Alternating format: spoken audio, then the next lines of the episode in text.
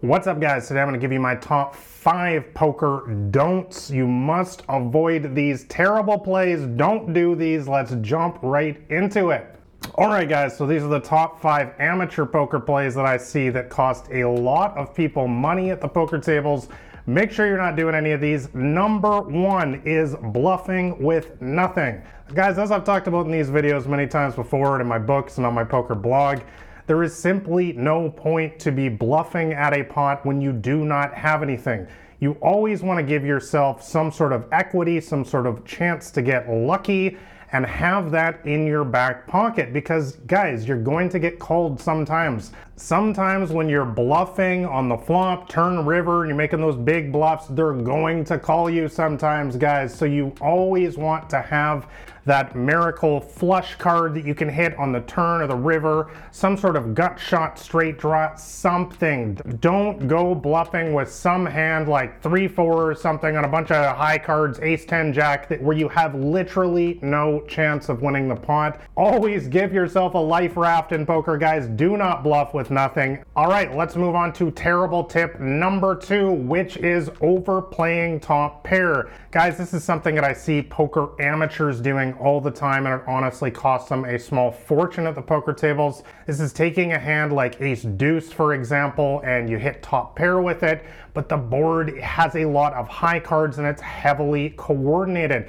Guys, this is a spot where you need to understand that often pot controlling and playing a small or medium sized pot is going to be likely to yield a lot better results for you than playing a massive pot. Guys, here's a quick rule of thumb to go by. If you're playing no limit hold'em with 100 big blind stacks, somewhere around there, which is normal for cash games or early stages in a tournament, you do not want to be getting all of your money in the middle playing for all of your stack if you just have top pair, especially with a bad kicker. Because usually in a spot like that, in no limit hold'em, somebody has two pair or better, three of a kind a flush, a straight, something beats top pair. So guys, be careful when you have top pair, especially when you got a bad kicker like a two or three or four, something like that. Just play a small pot, check, call, let them bluff at it. These hands make excellent bluff catchers. Let's move on to terrible poker play number three, which is making bad calls. Now guys, this is easier said than done. I've definitely made a lot of bad calls myself certainly not trying to present myself as some sort of poker god or something here. We all make bad poker calls sometimes. But guys, really what this is about is just thinking on a little bit of a deeper level before you make a call, say on the river, for example, or on the turn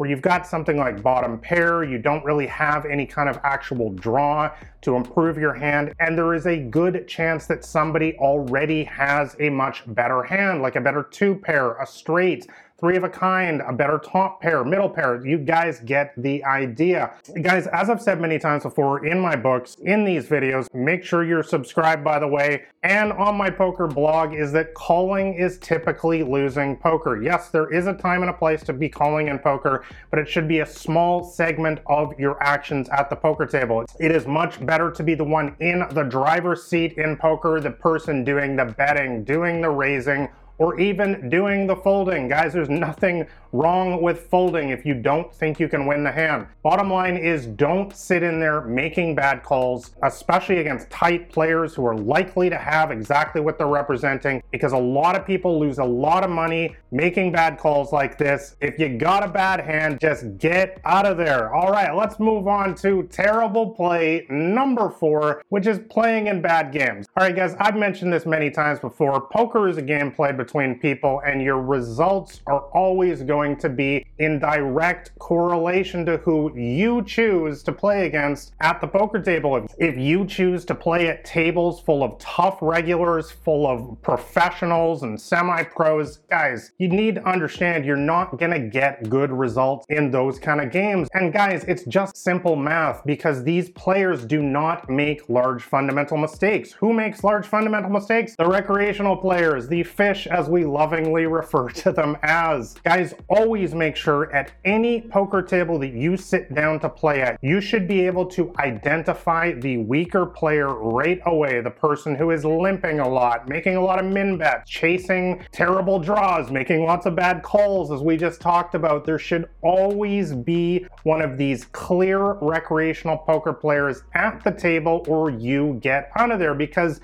I'm assuming you're watching a video like this because your goal at the poker table is to earn money, to profit. I don't think anybody watches my videos here on YouTube just to flip coins with other good players. Guys, don't get an ego in this game and think that you're better than everyone else. Do it the easy way and just play against bad players, and I think you're gonna have a lot more success. All right, and terrible poker play number five, my most important one of all, is don't berate the fish, guys don't be that guy or the girl at the poker table, guys, who when the bad player gets lucky against you, you start, you know, typing some terrible stuff in the chat, or even worse, if you're playing in the casino or, you know, live in a, in a home game or something, you start, you know, telling them how badly they play. Guys, please do not do this. And there is several reasons why. Number one, you just look like a douche at the poker table. Let's be honest. Nobody likes the table captain. Nobody likes to be berated. You're not likely to make any friends friends with this strategy of, of uh, lecturing other people. But let's talk about two more important reasons why you should never berate the fish at the poker tables. And that is because it is a very, very negative EV outcome for you. EV standing for expected value, because let's look at the likely results when you berate someone at the poker table. Number one, they're just going to get pissed off at you or, you know, decide to leave the game because, like I said, they don't want to deal with somebody who's uh, being abusive towards them. So you lose already because now the weak player players left the poker game. But number two, which is even worse, is now after this player goes home and says, Well, I don't want to play with this person anymore,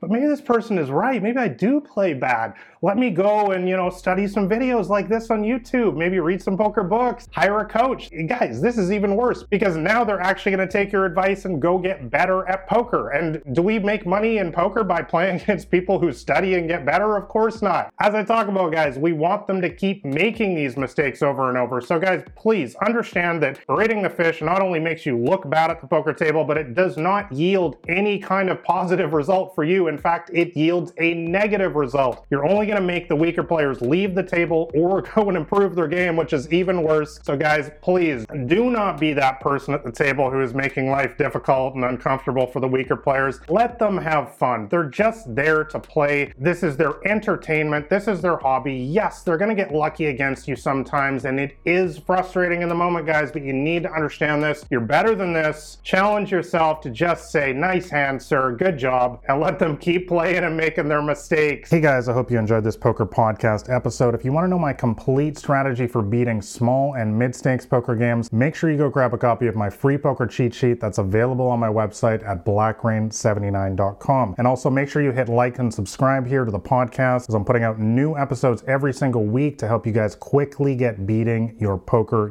games. I wish you guys all the best at the poker tables. I'll catch you next week. This has been Nathan Williams with blackrain79.com.